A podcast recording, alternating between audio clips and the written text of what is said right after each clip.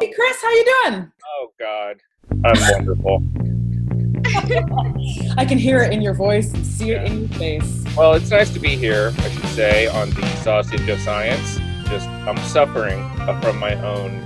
It's sad to say, not my over, you know, drinking or anything like people usually do. My over sugaring. Uh, um, I have a sugar hangover today. So It's a real thing. it- it's a thing. It's a thing. August is the month of birthdays in my household. So there's five of us, and all five of our birthdays are in August. Four of them in the same week. So Yeah. it's great. I'm wonderful. So I, I'm just paying to play.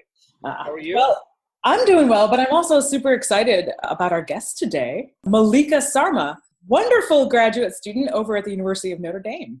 You are not biased at all. Not at all. Yes, I should say I am on Malika's committee. So there you go. There's the disclaimer for the day. I know we're trying. What do, we're trying to ingratiate ourselves with the Notre Dame grad students. Malik is the second one we've had on here. Yeah. Mhm. We had Rietti on um, a while ago. I think like episode like 14. So episode 14, and the fire alarm in my building went off during that interview. Yeah, that's right. I would say there must be something in the water, but I'm from Indiana, and I know there's nothing in the water unless it's just in South Bend. And I have been in South Bend, and no offense to y'all from South Bend, nothing in the water there either. Well, I would argue otherwise. There are things in the South Bend water that you don't want to be consuming. Well, This is true. it's rather close to Flint, so This is also here's another source of bias for you. Malika and I are both Michiganders, and we are both University of Michigan alums. mm, So there's a lot of bias going on today. It's fine. it's totally Go blue, always. oh my goodness. so Anyway, so shall we get things started, Chris? tell me about Olympic lifting and how'd you get into this? Okay, so so for powerlifting, it's the back squat, bench, and deadlift. Uh-huh. And then for Olympic lifting, it is the snatch and the clean and jerk, which sound like nonsense words. But Olympic lifting is a little bit more like technique based than than just straight up power. Brute force. I like I really love it because it feels like it's an intersection between heavy weights and dance. Mm. And so I grew up as a dancer, and like I, I started dancing when I was like three and a half years old, and I've been dancing my whole life. And so when I went to college, told my parents like, "That's it, I'm not dancing anymore." Because I mean, like I was the kid who like I went, I go to school, and then I come back at you know 4:30 from school, go straight to my dance teacher's house, and then be and then, then be in rehearsal until like two in the morning.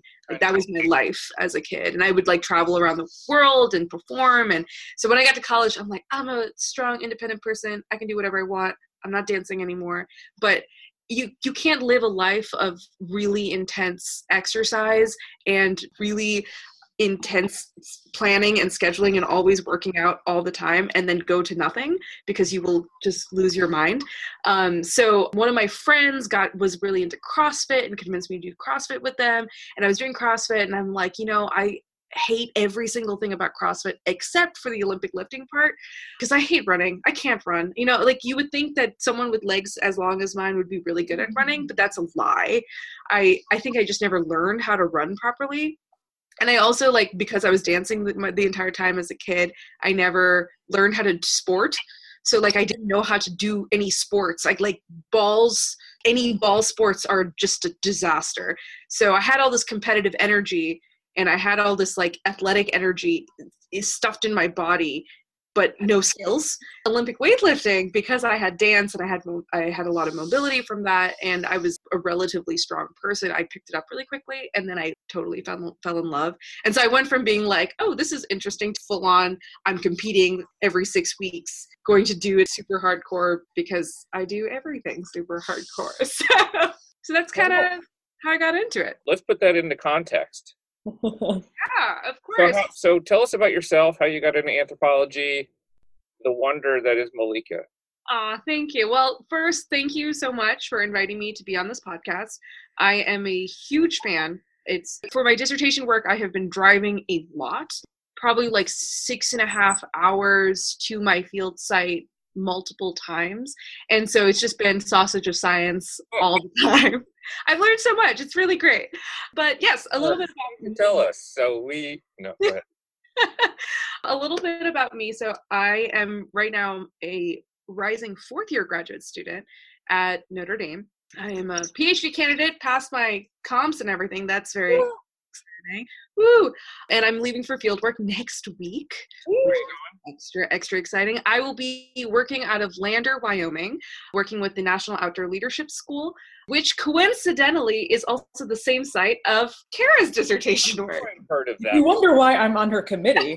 There it is. but how I got into anthropology. So I am one of those very odd kids that, you know, I was like eight years old and I knew that I wanted to be a scientist. We had to give a presentation in third grade about your future career and I'm like, I was I'm gonna be a scientist. And everyone was like, okay, that that's cool.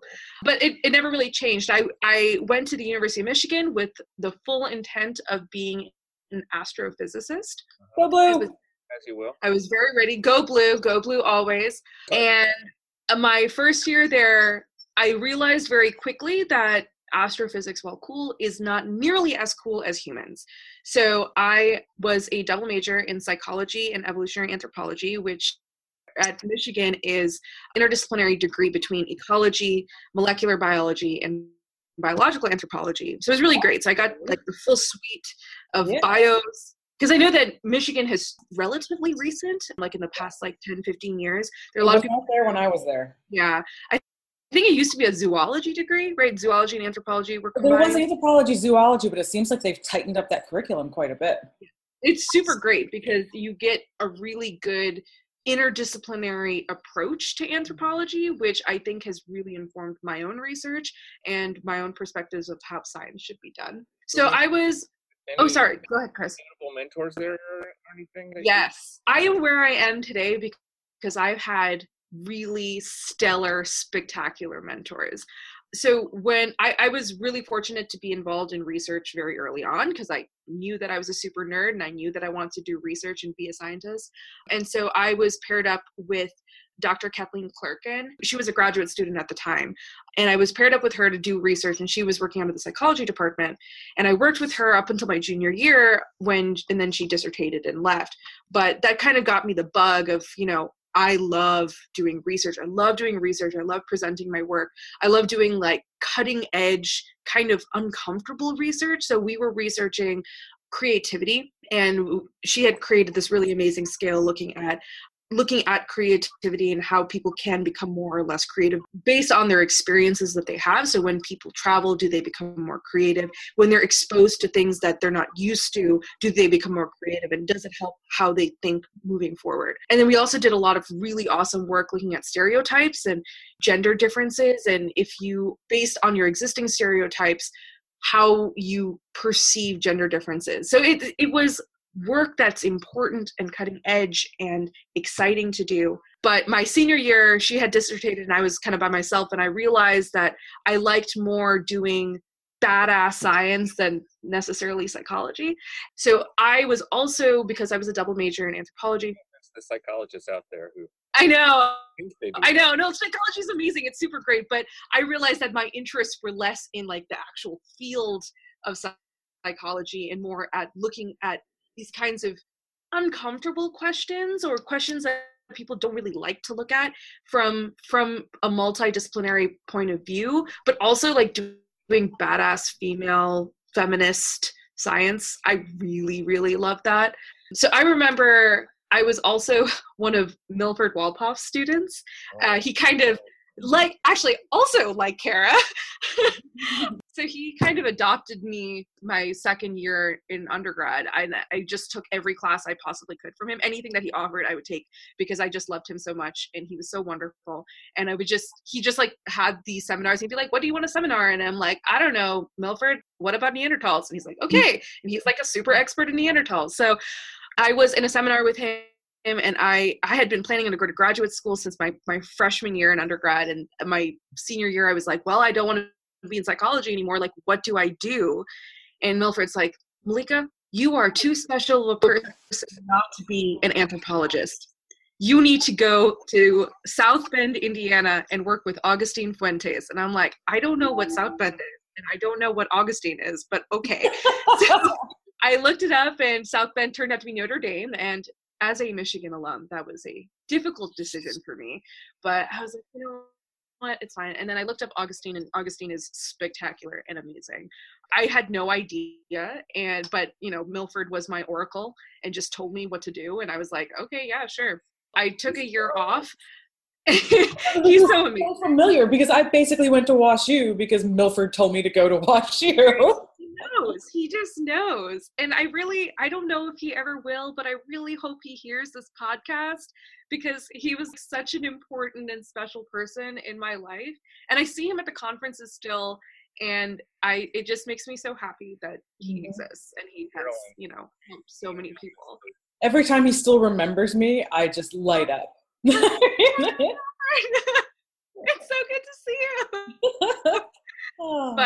having someone who believes in you and having someone who kind of can see the contributions that you can make in the future makes such a big difference. And I think that what I really appreciated was kind of him acknowledging what an interdisciplinary field anthropology is and that you can do so many things within it. You don't have to just be, oh, I'm just going to do lab research or I'm just going to be an academic and write papers. Like there's so many far reaching effects you can have as an anthropologist. And so it is a field for everybody. And, you know, like my background research in diversity does help along with that thinking, but it's something that, you know, I, that's like the hill I'm willing to die on. Is like more diversity, more inclusion, make this field awesome. I feel like I feel bad for you in only one way, in that Frisancho, Roberto Frisancho retired before yeah. you got a chance to take a class from him because I think you two would have gotten along so well and what he you know his research is so much in line with what it is you do which will lead us into our next question. But that makes me really sad because i think he ended up retiring one or two years after i graduated. Wow. and uh, he would have had a huge impact on you i think person to person. But I, I think so too. I mean he's already had a huge impact on me because i cite him every single constantly. all the time But anyway, so that's a really good lead in yes. because of what you do. So tell us about what your dissertation is about and what you plan on doing because you're taking off for the field next week. Next week. Next week. Yeah. So I am a human biologist, which is, I think, everyone on this podcast for the most part. For the most part. But I study modern day humans, specifically looking at adaptation and acclimation to extreme environments. The areas that I'm most interested in are looking at neuroendocrine systems and energetic systems and how that relates to uh, social behavior and and looking at how how all of these different systems intersect when faced with a novel or challenging environment. And so I work mainly with Dr. Lee Gettler, who is really awesome, and I keep telling him he needs to be on this podcast one day when he when he actually has time. And i've worked with him looking primarily at cortisol and testosterone. Those are the kind of the two big hormones we do in our lab. So my dissertation work i am looking at these different systems working in the american rockies. And i'll be looking at individuals as they go on three month expeditions and tracking them over time and looking at what are the physiological. behaviors that happen as they're going on these ex- expeditions and seeing if there is a relationship between neuroendocrine systems and energetics and social behavior. So I just have to say how much this gives me like chills because it is the perfect and next logical step of what I did for my dissertation and it's completely the way that the field of energetics needs to be moving because no one has looked at the you know the endocrine impact and how it might mediate energetic changes especially under crazy stress and then the social aspect of it. I mean with that NOLS population you've got these i'll say kids which is not necessarily true. They're like 18 to 30 years old but you've got these students on these courses that are thrown with a group of people they have never met before and some of them have never been in the wilderness before. And so they're undergoing like crazy social stress crazy environmental stress and it just I am so excited you are doing this because this is the work that needs to be done. And I think it's going to open the door for the next wave of where the physiological anthropology is moving. And I'm just so excited. I'm geeked out, not biased at all. that Kara's waving her arms emphatically. I, I'm, I gesticulate. I apologize. You can't No, get that. that's, the that's, that's, that's good. That's good excitement. I've been like trying to hold my hands down because I'm like too excited, but I'm just gonna let. I'm gonna be free. Let it I'm fly. be most Be free. I can't imagine the two of you in the same room. You knock each other out. There's a lot. You we can't have anything on the desks or anything because everything will get knocked down from just excitement. People walking by just get swatted and whacked all the time. It's just the way of it. It's fine. Fine. Everything is fine. It makes committee meetings a lot of fun. Definitely. My inclusion in all this is who knows what the others think, but I'm I know Malika enjoys it. So I, I I do really too. Enjoy it. And my, my committee is they they I feel like they all secretly enjoy it as well. we are we are the light. We bring the light. We do. We are these like two super like excited and also physically strong women, and you get us in our room and we just go crazy. Everyone ah. Oh. get excited. oh my goodness. So you've done that, you've done that. So I actually, once you finish this amazing, brilliant project that is super innovative, No pressure. what do you want to do? What was that, Chris? No pressure. No pressure, no bias. What do you want to do afterwards? Once you get this PhD, where are you going to take it? Okay, so that is a really great question. My plan is I'm the kind of person that I've, you know, I have a 5-year plan, I have a 10-year plan, I have a 15-year plan. I'm, you know, and I it's it's always been constantly updated, but the overall goal after I finish my PhD is that I want to work for NASA's human research program and do research looking at what is happening to humans from an anthropological perspective when they go to space when they're doing long duration space travel, when we are doing extraterrestrial, I hate the word colonization, it's gross. So let's just do extraterrestrial habitation, there we go. habitation. And I want to look at this from an anthropological perspective, and I think it's really, really important. The argument that I make a lot of the times when I do speak at space conferences is that you know in the end you know we're trying to get humans on mars by the mid 2030s that's very very soon. If we want to get humans on mars we need to start looking at what is happening to the entire human organisms we're not sending a single cell to mars. We are not sending rats to mars. I'm sure we're going to send them also and do a bunch of experiments on them we need them for more sciencing.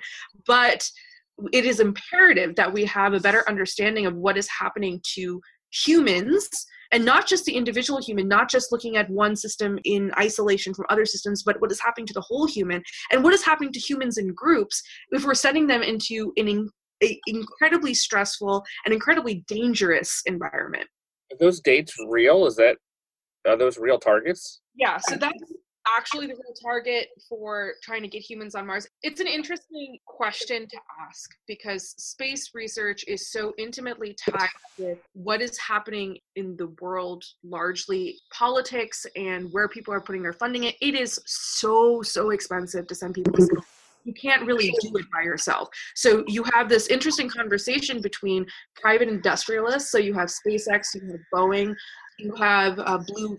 What is it? Blue Planet. Anyways, so there are, there are private groups that are sending are right now sending cargo into space, and then you have government groups. So you have NASA, you have the group from Japan, you have the ESA, so that's the European group. You have different government organizations, and everyone is kind of working together. But there is also competition to try and get there on time. So even though they're trying to get there by the 2030s, we'll see if it actually happens or not. So I'm going to interject ever so slightly. Yes. Um, so Heidi de Block, who I introduced you to via email, all that stuff. Yeah, you know. So she gave a Science on Tap talk here in June, something like that. Can't remember now. Anyway, she said that the technology is actually there. We mm-hmm. actually have the technology to get to Mars, but it is the human aspect, the physiology and the psychology that we don't have yet because there, there's this whole idea of the thing that psychologists do not know how to handle and predict is basically the midway point when people travel to Mars, where they can no longer see Earth and they can't see Mars, and there's nothingness. How does the human mind handle nothingness? And there's no way to simulate that because, you know, if they're in a lab trying to simulate it, the person still knows they're in a lab. So there's still something there They're out of Wi-Fi range at that point. So they're out of every range like there's no message like and messages take forever to get there and get back she's also said the one thing that's kind of holding them back from this is like an official mandate. Mm-hmm. Because, you know, we had the official mandate to go to the moon. We don't have that official mandate yet to go to Mars. And so you're absolutely right. There's all these all these pieces exist, but there needs to be that one driving force that pulls it together. Together and this is like another thing it's it's the other hill i will die on i guess i have m- multiple hills that i'll die on but this is the second big one in that it is so so important for scientists of any kind to engage with the public and be public communicators because we are doing the legwork we are doing the the the, the lab work the field work to understand these kinds of questions. And if we do not communicate them with the public if we do not communicate them with government officials how are they going to be able to make the best informed decisions? And so stuff like this podcast you know the all of the tweeting that hba does chris which is really oh. super awesome and you know various blogs and science on tap these these things are so incredibly important because you never know who's in the audience who you know may be mm-hmm. an aide to a senator or something that in, and actually helps make an informed decision so that's yeah that's another thing that i'm just like science communication all the time Chris, do you see why I just adore her to no end? Because I, I'm currently dying on that hill of science communication and excess service to improve science communication. So I am there. First person to volunteer to be a tweeter at one of the conferences a few years ago. That's how I met her. So I, I think I told her your energy is why we keep coming back to you. So totally do. And so the next question I have yes if the opportunity came, would you be on that first long duration mission to Mars? Oh, 100%. Like not not even a question. I've actually told my family, like my partner and my family that when this opportunity arises, I will be putting my name for it and I need you to all be supportive and they're like, "Okay, yeah, sure." Uh, supported whatever. So I want to work for the human research program, but my ultimate goal is to be an astronaut. I would love love love love to do my duty to humanity the first astronaut in, or first anthropologist in space. There it is, NASA. Listen up, NASA. Get on that. How would you handle the inability to Olympic weightlift? Ah, okay, okay. Actually, that's a really great question. So there is a lot of research that they are doing with the astronauts to try and figure out how to Reduce muscle and bone loss. Right the, the muscle loss the bone loss there's a lot of physiological changes that happen to astronauts in space because you don't have any gravity gravity helps us a lot actually we have evolved Helps us. i know right it's uh, unlike the john mayer song bringing us down. It actually is really, really helpful. We as humans have evolved to live within gravity, and so oh. when you placed in a zero G environment, there are things that are happening, but one of them is muscle and bone loss. So there is a machine. It's called the Hulk. I'm pretty Yeah, sure I've seen it. It's crazy looking. and it's a resistance machine and so it simulates doing weightlifting except everything is tied down and you like strap yourself in and then you do it so i i, I feel like i could like make it work kind of and it's multimodal too. Like you can do squats, bench, and like deadlift all in different formulations of this thing. so we can have pictures of like the actual hulk too i'd be okay with that I'm kind of hoping to go as She-Hulk for Halloween, so I'm up with that. I'm, I'm down. I, I i fully support that fully because we're having so much fun, we're, we're getting short on time, so we might not talk about your your awesome HBA talk, but I, I assume that'll be that's in the works for a manuscript coming up. That's in the works for publication, and keep your eyes open for. I have a publication that is under press with AJHB that is kind of the, I guess, the precursor to the project that I gave at HBA, the talk that I gave at HBA, and that is a project I worked with EA Quinn, Geoff Childs, and Lee in Nubri Valley. Yes, Yeah. and it was a incredible, incredible opportunity to, to be able to work there. I've had a, I've been able to work in really freaking cool places this whole like I, I feel like this whole choosing to work in quote unquote extreme environments was a really good choice. Well, you're fearless, which helps. I mean, honestly, though, you are okay with just jumping into any location and any site and just like taking it to task, man. You're able to do it. It's really impressive. Oh, thank you. I hope that NASA's listening. Yes, I I'm really great in the field. Well, not every grad student lives such a charmed research life. How do you find these opportunities? Well, again, I, I owe everything to the mentorship that I've that I've received. I've been very fortunate to connect with people who really care about me as a person and me as a scholar and are willing to kind of extend themselves out and introduce me to people. So Lee, my advisor, is amazing. I've you know, I'm his first ever graduate student and I feel very fortunate to be his first ever graduate student. And so EA Quinn was his friend from grad school.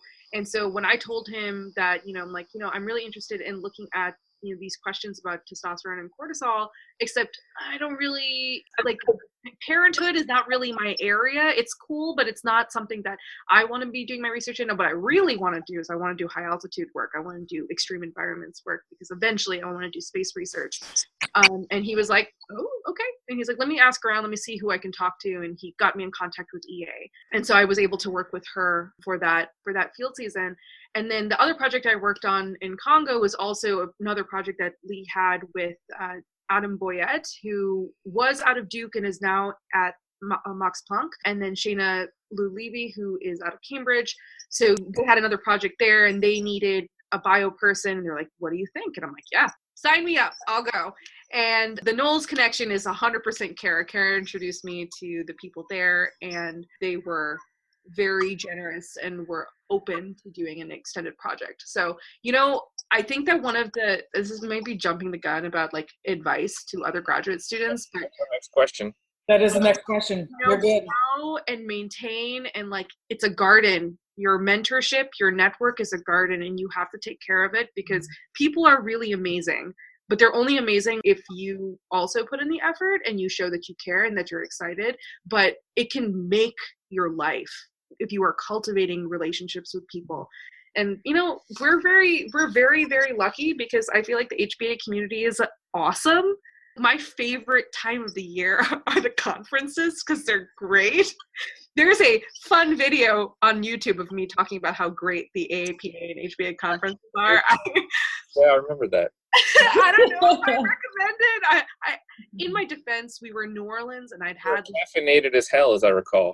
I had like six cafe au laits before I recorded oh that. Gosh, yeah, no, it was. It was good. I, I was coached by Lee before this podcast to try not to be caffeinated.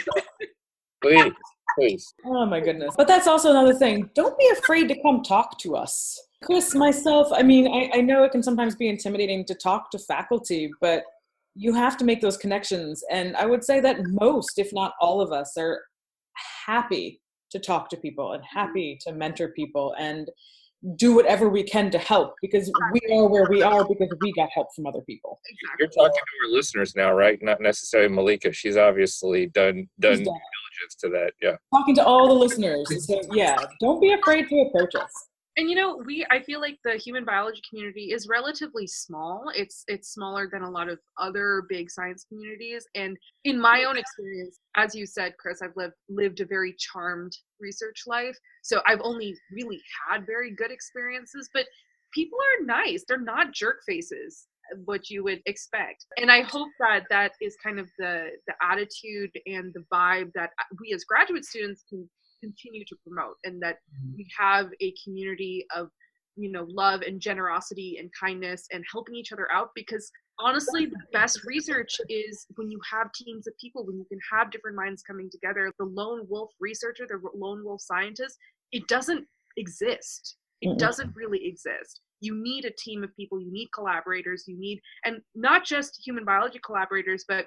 like i could not have done any of my research without my local collaborators my you know uh, nima sangmo changshuk who were both uh, my field assistants in in nepal balshi my field assistant in congo the projects would not happen mm-hmm. without groups of people who are dedicated to the cause but just to play devil's advocate a little bit do you think if you were not at michigan mm-hmm. or at Notre Dame, if you were at a school with less pres- prestige, fewer resources, and you were not you. In other words, not everyone is as socially blessed as you. Do you think that you would have managed the same type of success? Is there advice for students who are at a somewhere in the middle of nowhere? I can't think of a Uh, That's not a that's not a good way to put it, considering South Bend is kind of the middle of nowhere. But like your small liberal arts college, so I was going to say U Albany because that was my alma mater, and I always felt that I wasn't as well connected. But here we are. So I don't know if if there is a place that's not well connected, if a person knows how to do it, and that's sort of my question. Yeah, that's a really great question. I like I said when I went to Michigan, I was full head for I'm like I'm going to be a physicist. It's going to be great and I just kind of fell into one of the best anthropology departments in the world. That was complete accident. But you were right. I, because I've been at super prestigious universities, I've been with kind of, you know, the big wigs in the field. I, I say that in quotes because this is, you know, there's this whole conversation about citation and who is a big deal, who is not a big, deal. That's- pretty big. He's kind of a big deal. He's kind of like a huge deal, and that's a that we'll have a conversation about citation streams and who is considered important in the field. That is, we can we can table that. We'll t- we'll talk about that later. But there is a lot of prestige and there's a lot of privilege that comes from being at a university like Michigan and being at a university like Notre Dame. And you know, I've had the honor of being a part of the ideas program which is from aapa which is specifically meant to try and increase the diversity in the in the biological anthropological community. And it's super important. It's really really important to kind of get at the smaller schools that don't have those connections. And i think that honestly it's a responsibility of people who are at the bigger schools the more you know quote unquote prestigious schools to extend their hands and be open resources to people who don't have those kinds of resources even graduate students that are in private universities versus public universities. If you are in a public university that doesn't have the same kinds of funding and opportunities and you're like you know i have articles. I can download articles from whatever thing that i want. Not every university can do that. Not every student can do that. But i would always be oh, i don't know if this is going to be a copyright issue or a legal issue but i would be always happy to send articles out to you know my my colleagues that may not be able to access them. And, and i think that that is a conversation and it's like a reckoning that us as biological anthropologists and just anthropologists in general who study inequality who study privilege and diversity need to have to make sure that everyone has the opportunity to do really amazing work. I, that's like a very long answer to your question but yeah 100% i have benefited hugely from being at you know these elite institutions and having the resources that i've had and i feel like it's my responsibility to kind of pay it forward It's great to hear, and you know, I know you you you have to do your dissertation, eh, you have to do your data collection, and and aren't going to go out there and pull along grad students. That's what mentors like Cara and I are are meant to do, but. It's nice to hear that you're so open because I do often tell my grad students, hey, shoot an email to Malika, shoot an email to grad students I know and other programs that may be a little bit ahead in terms of where they are in, in the process, and they rarely do. I assure them that you all, people like you, are happy to hear from them and helpful. Exactly there's this whole i feel like in my generation the millennial generation or whatever there's a kind of a reticence to call cold call people or cold email mm-hmm. people but you know what just just at me on twitter. At me on twitter i will respond. Or you can like you can like something on twitter you can like something on facebook. I'm pretty open about my my facebook. I'll like add anyone really. But if Know that everybody? contacting if direct, directly contacting is like an anxiety inducing thing then you can just do it on social media that's mm-hmm. fine and i'm pretty active on social media and i i like to post about science a lot on social media because you know i'm a super nerd and i'm like look at how cool my research is I mean, I, I just want to add one other thing because it, it's re- relevant. And I, I sent this around to all of our grad students here yesterday. This was in Anthropology News in the very last issue. And one of the things that it recommends, especially for students going the non academic route with mm-hmm. research, is mobile research teams. And you mentioned the team approach, which is why I, I bring it up. And I thought that was ingenious. So the academic route isn't for everyone, and you're an example of someone who's talking about that. And they struggle when they come from institutions that are not noteworthy. They're mm-hmm. not Notre Dame's. They're not I don't know Emory's or Harvard's or you know name name your top flight school, and they're worried about the job market. And starting your social networking now as a graduate student and forming those research teams and reaching out through Twitter, through Facebook, and developing these collaborations is ingenious in, in, terms of even doing the research and making yourselves marketable as a as a mobile unit. I, I just found that I'll have Caroline post a link to it if folks are interested. But it's really nice to hear hear that coming from someone who has no need to be connecting with more people, frankly. Oh well, thank you. I you know thrive on human connection, so I get that. I see that. which makes the Mars mission so fascinating to me because it's going to be the same so three to five people for years. so let's let's end on the fun question, shall we, Chris? Fun questions. All right, so let's see. What are you currently reading for fun, if anything, if you have time for it right now? Oh, I'm reading like four books for fun simultaneously. I don't do anything. I don't do anything small. Everything is oh, like no. so I actually I, I, like wrote them down so I could get the authors right. So I am I'm reading Endurance, which Cara has actually generously lent to me by Scott Kelly, who was the astronaut who went into space for a year, and it's his it's a memoir about his experiences. I just finished two really amazing books. One is a kind of a nonfiction bio. It's called The Glass Universe by mm-hmm. Dava Sobel, and it is about the astrophys the astronomers and astrophysicists coming out of the early 1900s that kind of shaped how we understand the universe as it is today. It's really good. It's really really good, and it's it's mainly focused around uh, around the women in that. So mm. I don't know if anyone's heard of Pickering's harem, which is like a very very awfully offensive term. He never came up with that term just for the record. That was something that because he was out of Harvard and then Harvard and all the you know snooty 1900s Harvard people decided to name it that. But it talks about you know sexism in in science and you know women making these really amazing contributions that we should really pay attention to because it's this book. Okay, next book was I, I feel like it's like skyrocketed to like one of my my favorite books that I've read in the past like five years. It's called The Calculating Stars, and it is a lady astronaut novel by Mary Robinette Kowal. I think I'm pronouncing K O W A L. So that this is why you should be on Twitter because I follow an astronaut. I can't remember uh, one of the astronauts that I follow on Twitter. She recommended this book because she was a consultant on this book, mm-hmm. and it is an alternate reality where right be like right after the first American rocket launch, a giant meteor hits the Earth, and it's an extinction event.